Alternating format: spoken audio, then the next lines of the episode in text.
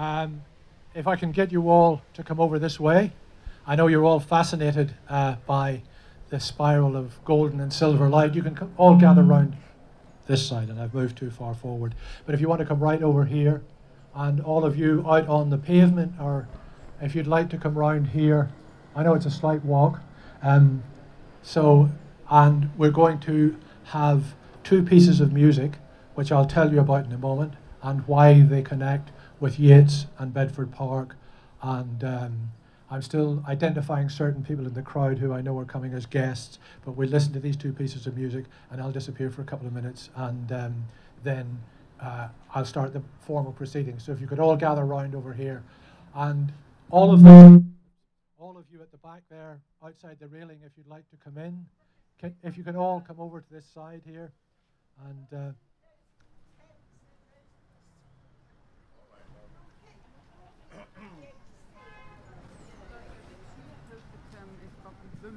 Yeah, okay.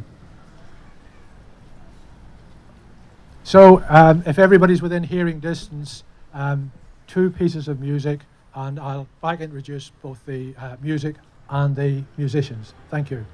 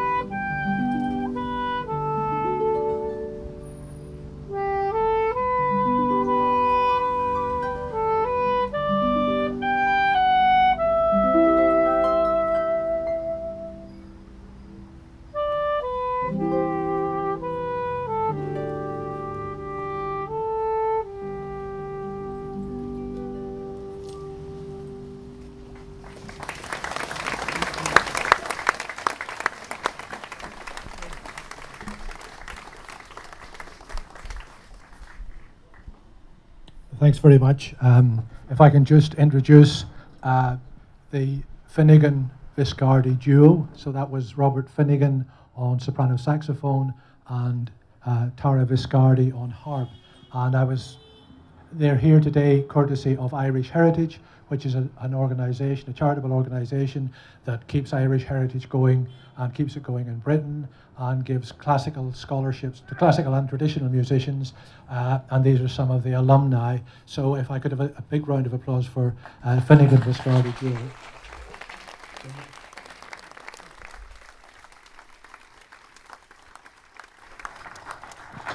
And uh, Tara.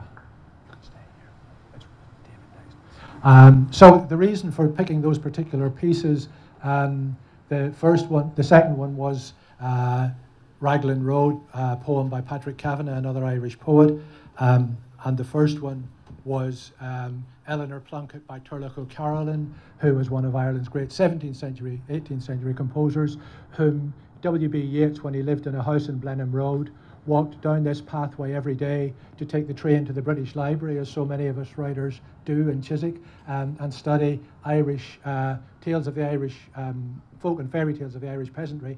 And among those, of course, is the tale of Turlough O'Carolan. But Turlough O'Carolan inspired musicians like Geminiani and Vivaldi, um, and he was also written about by, he was a friend of Jonathan Swift, he was um, written about by Oliver Goldsmith, uh, and of course Yeats wrote about him. So that was the reason for picking those particular pieces. That's the kind of sound of Ireland that the Yeatses would have grown up in when they were in Ireland, but they, they carried that music with them into Bedford Park. And we're going to have a very special piece now by David Walsh, who is the uh, tenor scholar at Canterbury Cathedral uh, and is going to sing uh, The Last Rose of Summer.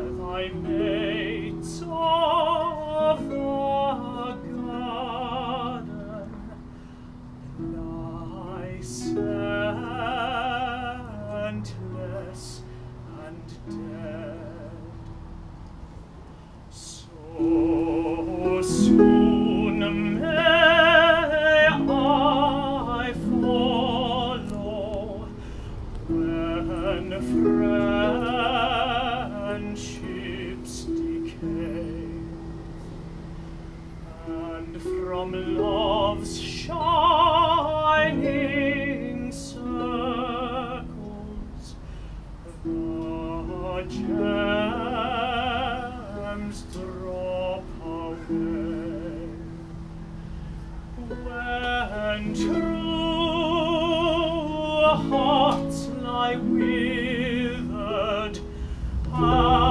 the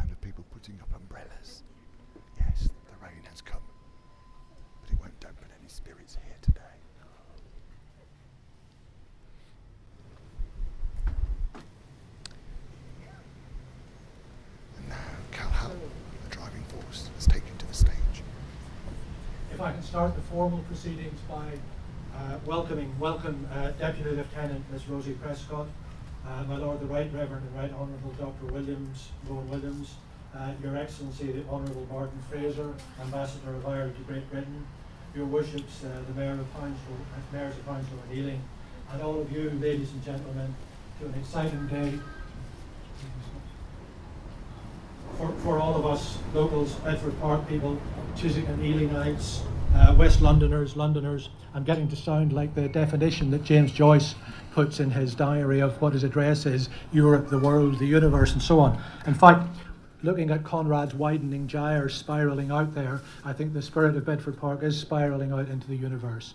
But I had a particular reason, and, and also uh, it's very hard to understand why in um, Bedford Park Yeats was worrying about wanting to be back in Ireland because the Irish weather comes to Bedford Park with alarming frequency.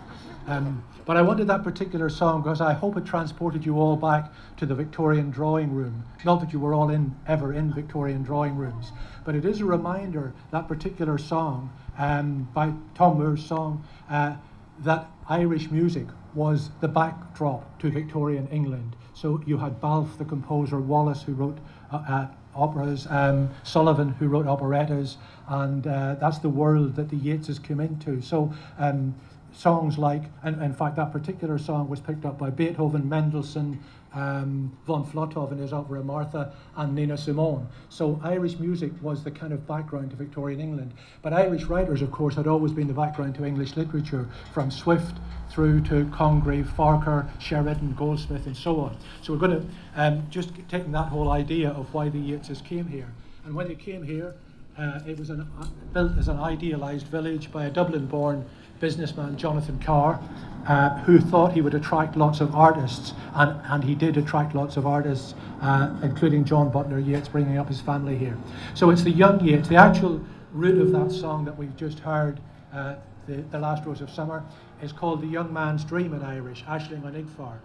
And in fact, Bedford Park was the young man's dream.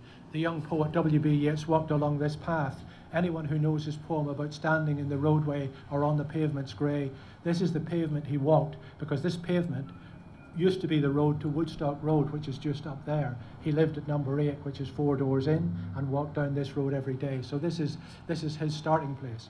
And in creating this uh, artwork, we're conscious that we're celebrating Yeats. We're celebrating the spirit of Bedford Park, which was a communitarian, egalitarian, progressive, uh, suffragist, of course, largely vegetarian. All sorts of eccentrics lived in Bedford Park, and and, um, and, and, a great interest in theosophy, transcendentalism, Buddhism, and so on.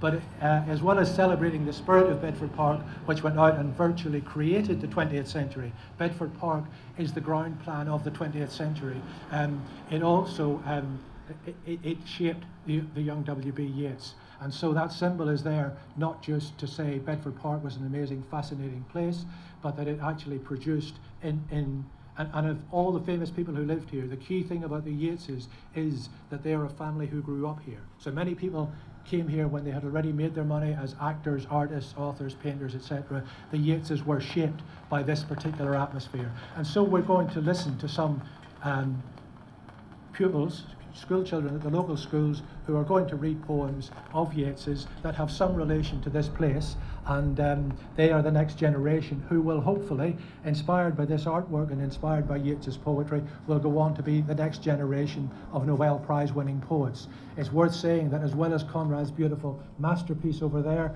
uh, with Yeats's words all around it and Yeats's words working through it, um, the other things that we've done are to create school workbooks of Yeats poems, which we've taken to all the local schools. We're creating and have created a, a smartphone walk, which will take you all around the key Yeats places in Bedford Park when you click on the QR code on that sign over there. And um, the other thing, so, so uh, and we're creating a promo video to bring people to Chiswick and to Yeats's Bedford Park. So I'm now going to.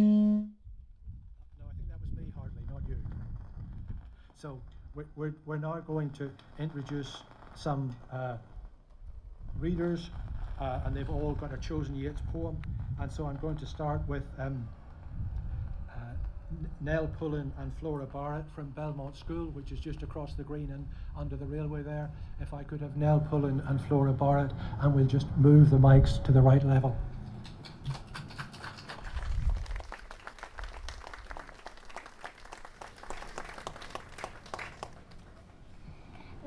Fiddler of Dooney. When I play in my fiddle of Dooney, folk dance like the wave of the sea. My cousin is a priest in Carvarnet, my brother in Mockarabree. I pass my brother and cousin, they read in their books of prayer. I read in my book of songs I bought at the Sligo Fair. When we come to the end of time, to Peter sitting in state, he'll smile on the three old spirits that call me first through the gate. For the good are always the merry, save thine evil chance. And the merry love the fiddle, and the merry love to dance. And when the folk there spy me, they'll come up to me with, Here's the fiddler of Dooney, and dance like the wave of the sea.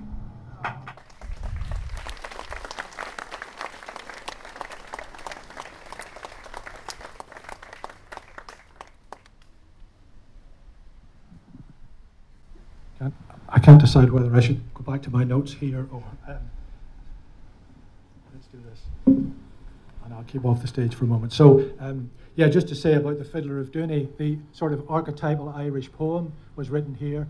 Uh, the Yeatses actually learned their country dancing not in Sligo in their maternal home place, but at number seven Queen Anne's Gardens, which is up that way. The painter Thomas Matthews Rooke, two sisters, taught country dancing, and so they learned it here. But anybody who listens to that line, folk dance like the wave on the sea, and knows the, the dance the waves of Tory, where two lines of people weave in and out through each other like the ebb and flow of the tide, uh, will know that the Yeats had stood at country fairs and crossroads and watched folk dancing. Uh, interestingly, that dance wasn't recorded by the English Folk Dance Society until the 1930s, but it was recorded by Grace Orpen, whose cousin uh, Henry Goddard Orpen lived in the house right behind the Yeatses in Bedford Park. So a lot of that great folk investigation, of course, he was a cousin of the painter William Orpen. But if I start going into the genealogy of all the writers in Bedford Park, we will be here all day. So um, the, the, uh, the, the, interesting thing about the Fiddler of Dooney uh, is that in that poem, Yeats suggests that those who create art and those who play the fiddle or the harp uh, or, or the saxophone uh, might be as important in people's lives, and I say this looking very carefully at Father Kevin and Dr. Williams, might be as important in people's lives as those who look after their souls. I wouldn't suggest that Yeats was actually saying that, and I do realize I'm on the church side of this path, so I'm on dangerous ground. So if, if we move on to the, um, if I've got my list, if I've picked up the right list.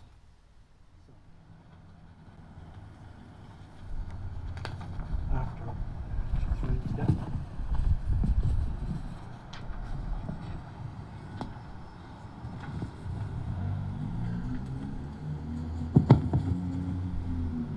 So um, the uh, next reader is from Arts Ed, and I've got the name Luke, um, but I haven't got his surname written down. Is Luke from Arts Ed here? Yes, you are, Luke. Come forward.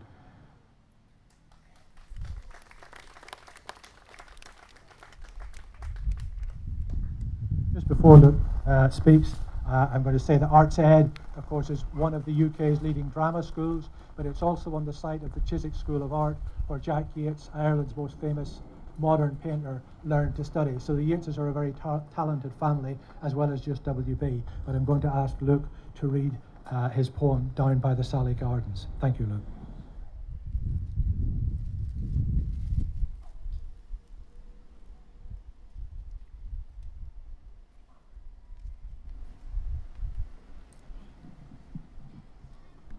Down by the Sally Gardens, my love and I did meet. She passed the Sally Gardens with little snow white feet. She bid me take love easy, like the leaves grow on the tree. But I, being young and foolish, with her not agree. In a field by the river, my love and I did stand, and on my leaning shoulder she laid her snow white hand. She bid me take life easy, as the grass grows on the weirs. But I was young and foolish, and now am full of tears.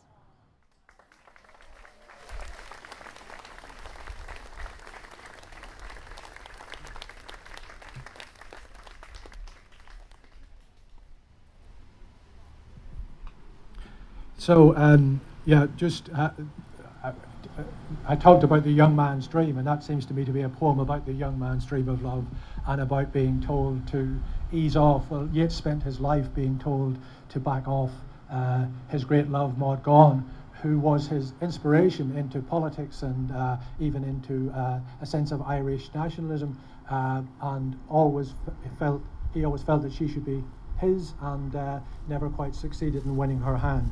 Uh, so the next poem uh, that's going to be read is When You Are Old, uh, which is based on uh, a line from Ronsard. Yeats was very interested in French. He went to French lessons at William Morris's Kelmscott House, uh, but never learned French terribly well because when he went to visit Stefan Mallarmé in Paris, Mallarmé was out and Mallarmé never got the message that William Butler Yeats had called, so his French wasn't up to a, a simple calling card level. But, uh, but he was fascinated by French and French painting, which he's written about it in great detail, and he took Mallarmé's, uh, he took, sorry, Ronsard's line and turned it into a poem uh, in which he would say to Maud Gonne, when you are old, you will regret not having married me.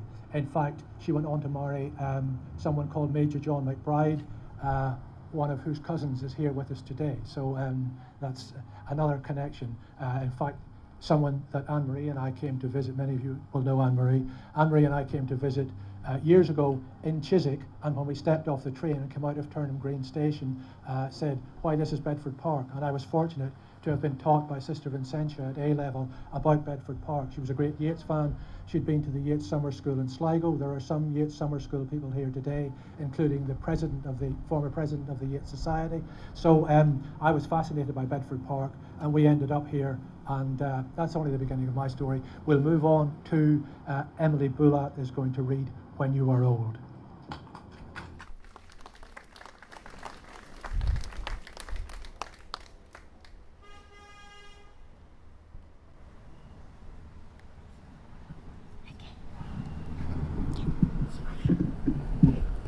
When you are old, when you are old and grey and full of sleep, and nodding by the fire, take down this book and slowly read, and dream of the soft look your eyes had once, and of their shadows deep. How many loved your moments of glad grace, and loved your beauty with love false or true. But one man loved the pilgrim soul in you and loved the sorrows of your changing face, and bending down beside the glowing bars, murmur a little sadly how love fled and paced upon the mountains overhead and hid his face amid a crowd of stars.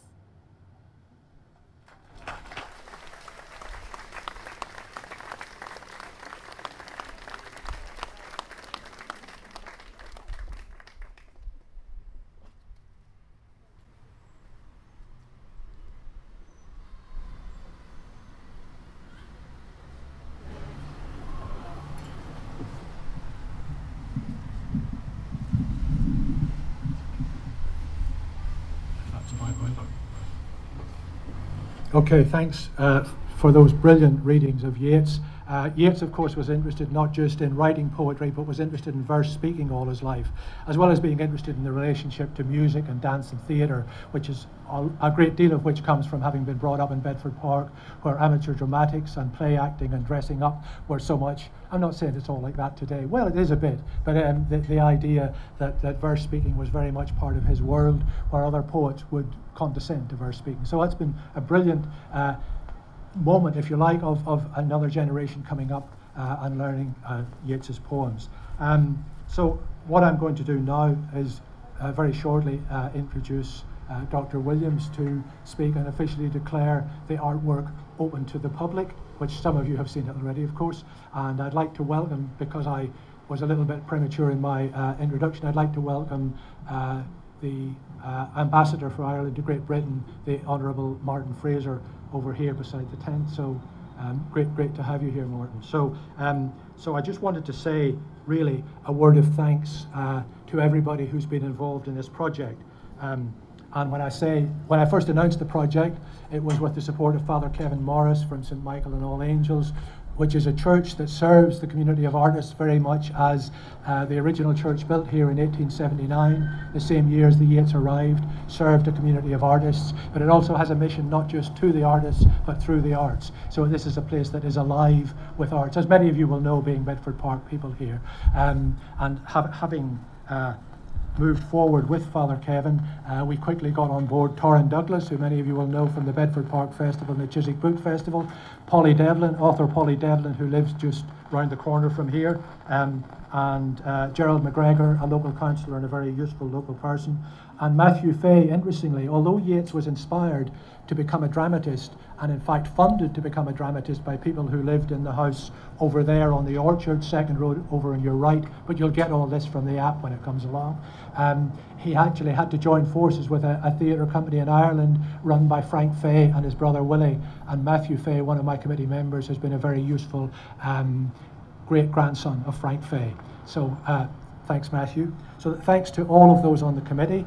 Um, I can't tell you the sheer volume of work that those people have undertaken over the past seven years, with, for part of the past two years, uh, endless Zoom meetings where the standard greeting to everybody is, You're on mute. You're on mute. so um, that, that, we, we, we, weathered all that and, and we've come through. Um, and ha I had from the point at which we first announced the project in here, so I'd been doing, we, we'd been running poetry evenings here, and in 2015 we ran a Yeats poetry evening and announced the project was going to start. I was approached by uh, Nicholas Bueno de Mesquita of the Bedford Park Society, and he, Nigel Woolner, and Peter Murray have been very useful advocates, advisors through that whole time, together with other local architects, including uh, John Scott, Nick Bethune, and Paul Vick, who gave us all sorts of formal and informal advice. Uh, eventually met up with the Bedford Park Planning Committee, who offered us lots of constructive criticism and help. Um, and of course, the Bedford Park Society have come back once we moved into the um, arts, education, and heritage strategy. They provided us with loads of information and some money to develop the smartphone walk, to develop uh, the, ch the children's school books, and to develop the promo video, which will bring people to the glories of Bedford Park. So uh, and, and on that side, Helen Jameson, the chair, and Kate Bowes have been very useful and very influential. Um, and once I'd established our committee here, among the first people I went to see were Rowan Williams, whom I'll introduce in a moment, um, uh, Martin Enright of the Yeats Society in Sligo, because I'd been a long advocate of the uh, Yeats International Summer School in Sligo, and the then ambassador Dan Mulhall, who actually came and gave a lecture here on the talented Yeats family. He was succeeded by Adrian O'Neill, who provided us with our first funding. That funding was then followed by uh, a significant donation from my wife Anne Marie Fyfe, which allowed us to go forward for planning permission. Uh, and from there, people like Polly Devlin, Joan McBreen, a poet from Galway who hoped to be here today but can't be, uh, Duke's Education, who run the two local schools here, the two nearest schools, and Bedford Park, and um, just an, an Orchard House. I'm just thinking, have I missed out one? Yeah, hold on. There's somebody from Southfield here. Yes, sorry. I, I, one, of the, one of the schools couldn't be here, but Southfield could. So I'm going to backtrack uh, to say that Southfield School is the school nearest to where the Yeats lived in Blenheim Road. Uh, in fact, if Yeats had looked out of his balcony, he would have seen Southfield School and all the children playing there, except it hadn't been built then. But that's exactly where they're positioned. Um, and for that reason, I'm going to ask them to read uh, a poem that Yeats wrote in the upstairs bedroom of uh, 3 Blenheim Road as if he was looking out at Southfield School. And I'm going to ask Simon to alter the mics once again. My mistake, folks. Sorry.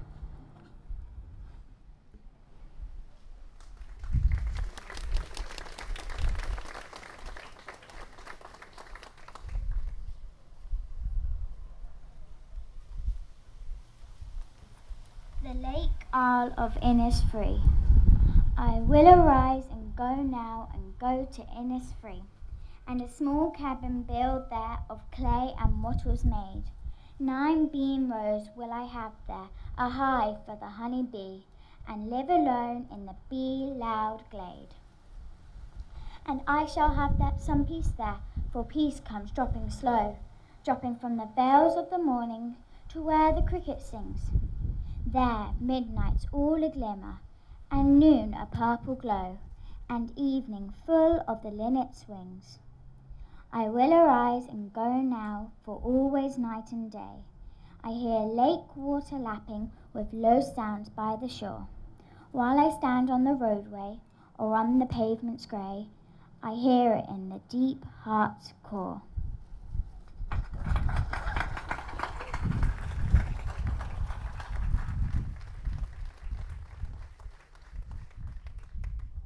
Sorry about that. And, and I was keen that the kids all got their chance to read before I started the boring bit, like thanking everybody. So I fluffed on that one. Um, so yes, just to say who else to thank: Bedford Park Society, local local advice from lots of people, um, funding from people like Anne Marie, Polly Devlin, and Joan McBreen. Uh, major funding from the fact that the uh, George Frampton Fund for Public Sculpture awarded Conrad's Design a significant award right at the beginning. Uh, the Irish Embassy had funded us both in the beginning and uh, gave to us again as the project moved forward.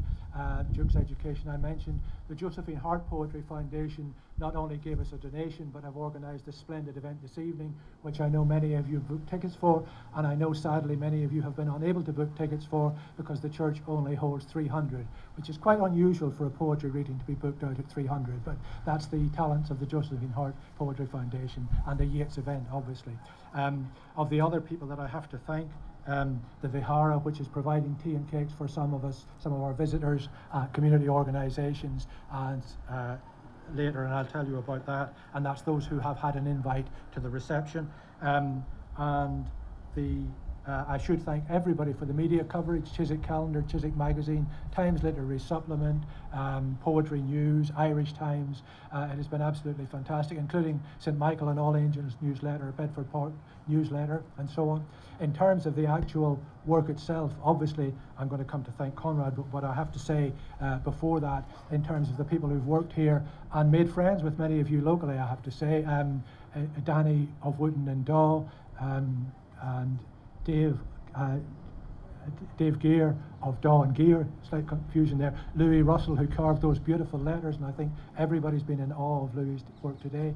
Um, and the people in Conrad's studio that I've met just in passing, but uh, probably getting in their way when they're trying to do some work. Other people who've been involved have included Belinda Ashton, who did the layout for the beautiful sign that you will see over there beside the artwork, um, and Jeremy Boydsup, who's written the, uh, the app that will take you all around Bedford Park. And I'm sure in that uh, quick run through, I have missed some. And India Lewis at Conrad's um, uh, studio, who has kept everything in order over a period of, well, I look at Conrad try and remember how many years it is, so I, I won't say any more than that. But having said that one of the first people that I talked to when we started this project was Rowan Williams, uh, i now have the pleasure of welcoming, welcoming him here to Chiswick uh, to talk about, to declare the site officially open and to say something about W.B. Yeats. Thank you.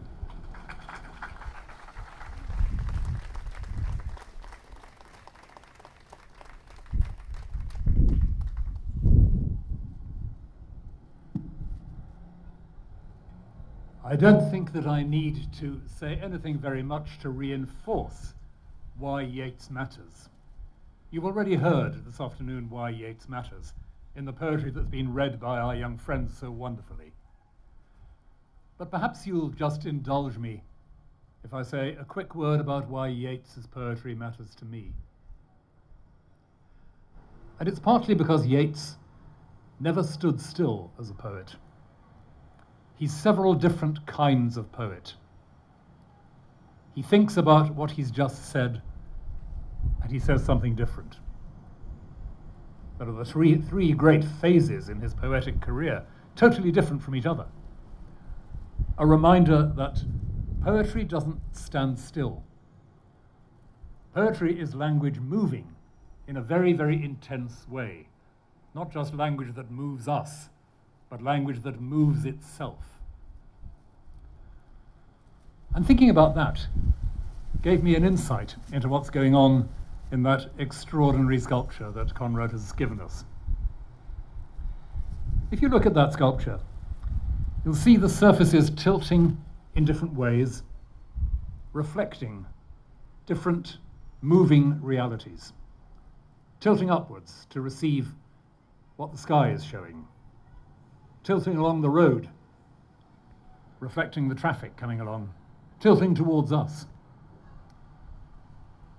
And just standing there for the last 20 minutes or so, my eyes have been drawn again and again back to the sculpture, watching the movement on its surfaces. It doesn't stand still. And that's one of the things which makes it such an appropriate celebration of a poet who didn't stand still. Real art holds up to us surfaces that go on reflecting our moving and changing lives. That's what makes art endure. Art doesn't sit still to be gawped at and then forgotten. Art engages and re engages us because it reflects the moving, changing reality that we are. And Yeats's capacity to look and listen to what he just said and then move on is one of the things that makes him such a remarkable poet. Art is something we desperately need to make some sense of moving, changing lives. W.H. Auden wrote a very celebrated poem in memory of Yeats. I've often thought that the, the great recipe for success as a poet in the 20th century is having two initials W.B. Yeats, T.S. Eliot, W.H. Auden, R.S. Thomas. And those of us who are not particularly successful poets realize belatedly we should have found a second initial somewhere. But Auden's celebration of Yeats is one of the great testaments in the 20th century of what poetry is about. I won't recite all of it, but some of you will remember some of the words towards the end. In the desert of the heart, let the healing fountains start. In the prison of our days, teach the free man how to praise. Auden nails that wonderful tension between the constraints, the limits of our human life, and the explosion of praise, of art, of celebration, which drives us out from that prison, which makes the healing fountains start. Yeats himself famously wrote about lying down again where all things start in the foul rag and bone shop of the heart. Poetry digging down, even to the things we'd rather not notice and rather forget about ourselves, and then building up from there, being reminded how the imagination breaks through the prison and allows us to rethink who we are as human beings and what we might be as a society. We need that I'm tempted to say as never before, but probably that's not true. We've always needed it. We need that word of artistic challenge and promise to spring us from our prisons, to make something of our deserts, to reflect back to us the changes, the chances, the sufferings, the stresses of our ordinary human life, the foul rag and bone shop of the heart and then to turn all of that transform it into that spiraling, widening vision which Conrad Sculpture gives to us. It's been a massive privilege to be involved with this project, and it's a great delight to see it come to fruition today. I don't, I'm afraid, get to uh, pull any cloths off the sculpture, which would be a bit of a challenge, I think, or even to remove a curtain. But I can at least wave my hand expansively and declare this to be definitively there.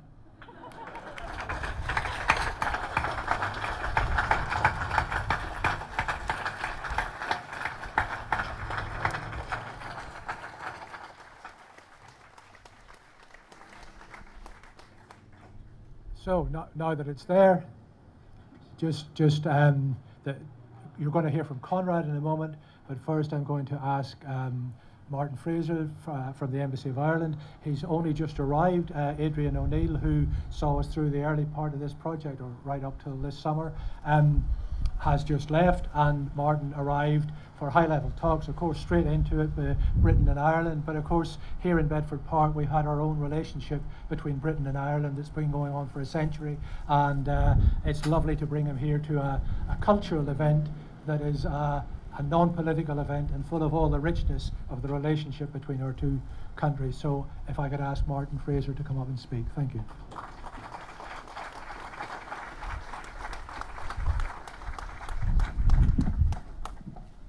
Thank you, Cathal, and uh, thank you very much for the invitation. Um, interesting uh, that I will be addressing you briefly in these matters at the same time as the Prime Minister is being appointed, or has been appointed by Her Majesty the Queen, and is probably speaking in Downing Street um, at the moment. And when I send a report home about today's events, which cover W.B. Yeats and Bedford Park, and a beautiful work of art, um, they would probably think I've lost my mind in a week in London. However, I am very, very glad to be here, uh, and uh, the other the other things will wait. I'd also like to thank you for the first time since I've arrived. I'm only here about 10 days for the rain, the Irish weather. It's very nice. I didn't realise it rained in London, and uh, this is a, a, new development. Um, but thank you for that. All I would say to you is thank you, everybody. And Cathal has enumerated the many, many people who who've worked here. Uh, I maybe a particular word for the children who, who read the poetry you did such a beautiful job for those who've done the music, arranged the event. Uh, the children who read the poetry, um, you never know. You could be standing on a stage when you grow up, following someone like a former Archbishop of Canterbury talking about W.B. Yeats, and you will be glad you paid attention in school, uh, or you wish you paid more attention, because I certainly uh, do now that I'm faced with this. Um, but look, uh, uh Cathal said it very well. Um, the links between Britain and Ireland, uh, our shared culture, our shared heritage, our shared literature, so much uh, that we share together is so brilliantly encapsulated by being here in West London. I, I, was, I was once at a cabinet meeting in Ireland on the west coast of Ireland in Lissadell House uh, in Sligo with, with so many echoes of, of, of W.B. Yeats, but also Maud Gonne and the Gore Booths and the whole history of Ireland.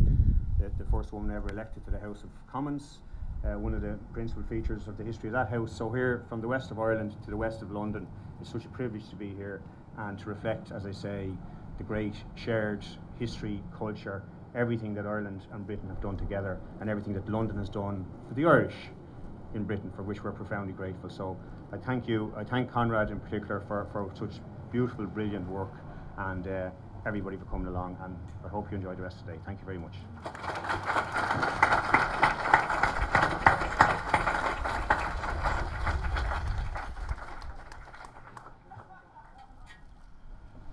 So you can imagine that uh, one of the great pleasures of my life for the past seven years, well, about a certain point through those seven years since this project started, was discovering Conrad Shawcross, uh, seeing his works in other places. And I've been to many sculpture parks, and we'd all pooled ideas on who we thought was interesting. But discovering Conrad Shawcross and his work at the Paradigm, and then going through a long process of walking with him around these streets, talking about Bedford Park. Well, I let Conrad say what he wants to say, but I just want you all to welcome him here as a, a kind of a permanent addition to the culture of Bedford Park that goes back to W.B. Yeats and goes back long before that. So if I could have a big round of applause for Conrad Shawcross, please.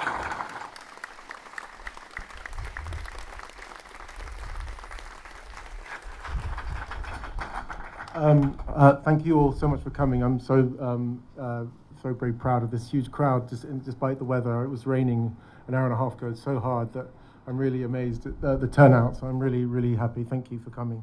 Um, just a few thank yous, and I, obviously I'm going to repeat a few names which need to be repeated.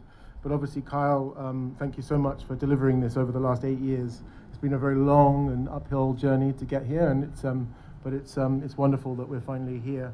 Um, uh, I'd like to thank India, Lewis in the studio, and all the studio team who fabricated this. We built it all in the studio, in house, and welded it all piece by piece. So it's all built um, very much under the roof of my studio with my, my team. So I'm very proud of the, um, the, the, work and the expertise we all have. Um, and then Danny and Louise, who's done, the, who's done all the stonework and the base, which is so beautifully done. Um, it's really an immaculate job to that. Um, so and Zandor, thank you. Um, then Chiswick Council, the Royal Academy, who the Frampton Fund have given us uh, a substantial amount of the money. Uh, the general public, who have, um, through all the crowdfunding, we couldn't have done it without you. So all of that sort of um, people giving from five pounds to a thousand pounds has been instrumental in that process. Uh, and then Father Kevin Morris, who obviously this is pieces in in the curtilage of his church. So we're very grateful that you uh, have been behind this and have wanted this to happen um, the Irish Embassy, the Henry Moore Foundation, the Josephine Hart uh, Poetry Foundation, uh, Duke's Education, Victoria Miro Gallery, um, and then we've got Jimmy Page and Scarlett uh, Sabet, who've also been instrumental in making this happen. Um, it, now, if I want to return to the, to the sculpture itself, um, I, I spent a long time looking at Yeats and his life and the reading of it and trying to sort of find a way in to sort of making something fitting. And um, I think we both share this sort of metaphysical kind of interest. And my work has always been very geometric and rule based and mathematical. And I sort of have always seen kind of meaning in geometry and metaphysical meaning and philosoph philosophical implication. I think um, so. I think hopefully the piece sort of is really fitting to his kind of the sort of meta metaphysical and sort of philosophical kind of th underlying sort of uh, themes that run concurrently through his work. I was really struck a few years ago at the Irish Embassy when the Cloths of Heaven was read out, and um, and then getting this that snippet that's on the base of light and half light and materiality of gold and the dim and the dark cloths. This idea of a patchwork of materials, and I think this piece hopefully imbues those ideas of this gold and silver and so that was a real a justification for using these quite, quite kind of extreme materials in this piece. And so I hope everyone, like, like poetry, art has the, the potential be interpreted. And I think there is a, there's an exciting loss of control. When you create a good piece of art or a good piece of poetry, the, um, the good test is that you've lost control of its meaning. If you make a piece of art and everybody sees the same thing in it, it's pretty certain that that's not a great piece of art. It's the breadth of interpretation and so anyone who stumbles across this piece to do with their gender, their politics, their religion, their love, their trauma, their, their sexuality will see something different in that work. And you can't control that. And that's what, and so every, everyone who sees that will have a different resonance. It may stimulate new neural pathways in everyone or different people. And everyone will have a different reaction or, or re uh, counter reaction. And that's what I hope will, the piece will do I think hopefully that, that the people who walk past it every day in the seasons and the shifting light of the day will see something different. It will reflect uh, this, the, the verdant green of spring. It will reflect the blues of the sky in summer. It will reflect the brown hues of the autumn leaves in autumn and in winter the greys and the, the wet. And so I hopefully and the, and the pinks of the sunset and the sunrise. So I hope that it will be chameleonic and it will shift and change through, through time and it will be adopted by uh, the community here and I hope it will um, add to the, to, the, um, to the community and to, the, to this location. So um, yeah, thank you.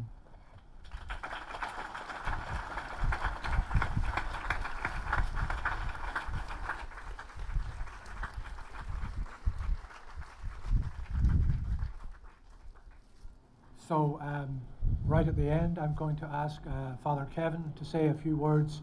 Um, on this side of the pathway, which is within the church, but the sculpture is on the other side of the pathway, just in case the mayor of Hounslow was over there somewhere thinking, that's my land. So most of you are on Hounslow land, some of us are in church land.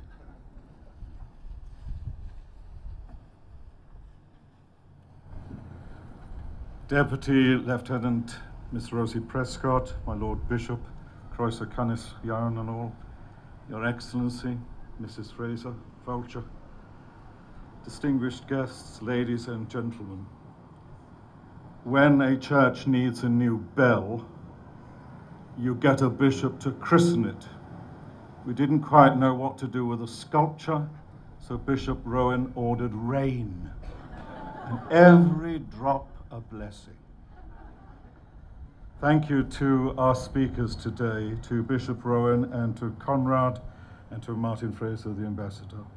The history of the early communities in Bedford Park is a very interesting one and replete with fascinating personalities, be it progressive artists or radical political figures. I don't know whether to envy the vicar of that day or to feel sorry for him.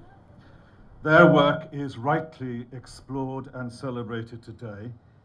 It was important to us when we were considering a sculpture that commemorated W.B. Yeats that we acknowledge the role his family and the community in which he lived influenced his life and work. I hope this artwork inspires us to recognize the artistic endeavors that still exist within our locality and support of them. Important to me is the way faith and St. Michael and All Angels as a church community engages with the arts and in the ways in which they complement and enrich one another. I remember the first time that Cathal and I first discussed the possibility of such a sculpture. It was about nine years ago. Cathal has thanked everyone who supported this project with their advice, expertise, and financial backing. It has been my honor to chair the project committee. We who have lived close to the behind the scenes workings for a long time, and as a result, we only know too well the Cathal Dalet has been its driving force. His vision, his passion, his determination, his hard work have been absolutely extraordinary and magnificent. It's been a privilege to work alongside him. I said to him, Nine years of your life, Cathal, to see this accomplished. Ah, he said, it's been longer than that. I feel it's been all my life that's been leading to here. Well, you have every reason, Carol, to feel proud today. Our heartfelt thanks to you today. Guru Magat.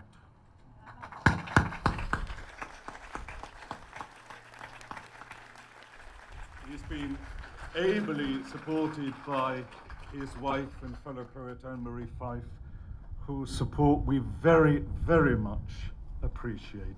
Thank you.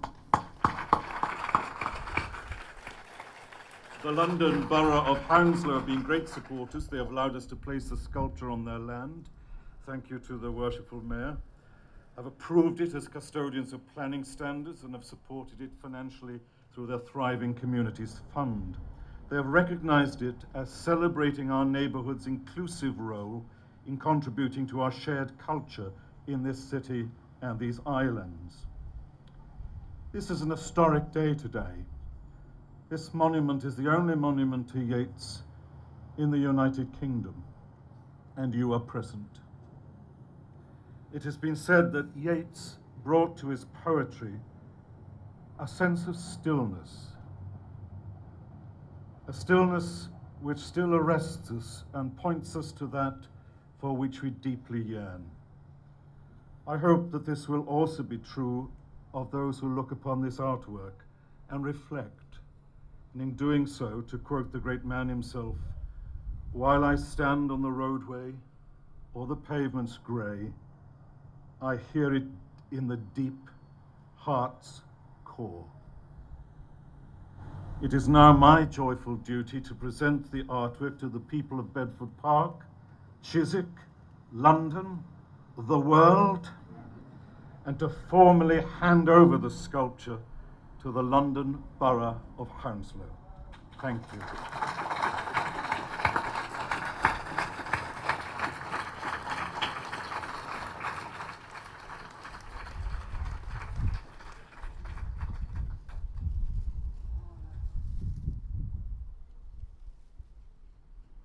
Well, ob- obviously, thanks for that. I don't know what to say other than that I'm back in my ringmaster role to say that I know many of you are going to the poetry this evening.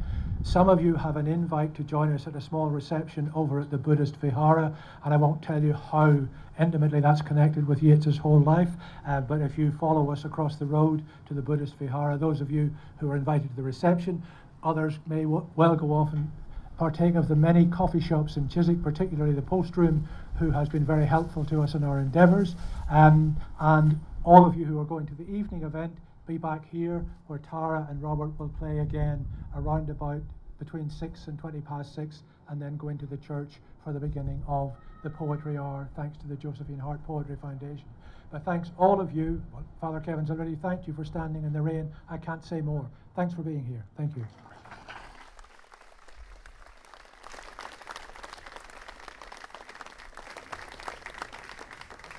Well, that was very interesting, wasn't it? John Kennedy, friend and occasional boozer. How was that? No, you're not. You've got to say something now. I've got you live. We're going live. No, no, no. It's quite a moving service, though, wasn't it? And what do you reckon to the actual the actual piece itself? Um, gosh, no, I'm not ready for too long. I actually found it quite. I actually found it quite. Uh, actually, quite emotional uh, at one or two parts as well. And it was quite good when the uh, the Irish commissioner came on as well. Um, yeah, it was really there were good speeches. Yeah, yeah. Um, yeah. I'm going to buy you a pint now? Let me just see if we can grab a word. I think everyone else is going to be fairly busy. I think I might grab a word with Father Kevin in a minute. I'll do it later on in Cal was House, sold so I might see it later. Tonight was sold out. Yeah, I think it is tonight. Yeah, there's a reception. I think I'm. I think I'm invited to. I'll have to check to the reception. But how are we doing for time? But I think we're running out of time. But there you have it. History being made. The very first, uh, well, I suppose, what would you call it? Um, tribute to W.B. Yeats, arguably, certainly in London. Uh, and uh, we're, we're, we're privileged to be part of it. Sorry about the noise, because as I say, I'm, I'm outside with a little microphone and no pop cover. But I hope you've got something out of that. You're a little part of history, and thank you for your company. I'm Nick Hennigan. This is BohemianBritain.com, and of course, Resonance 104.4 FM.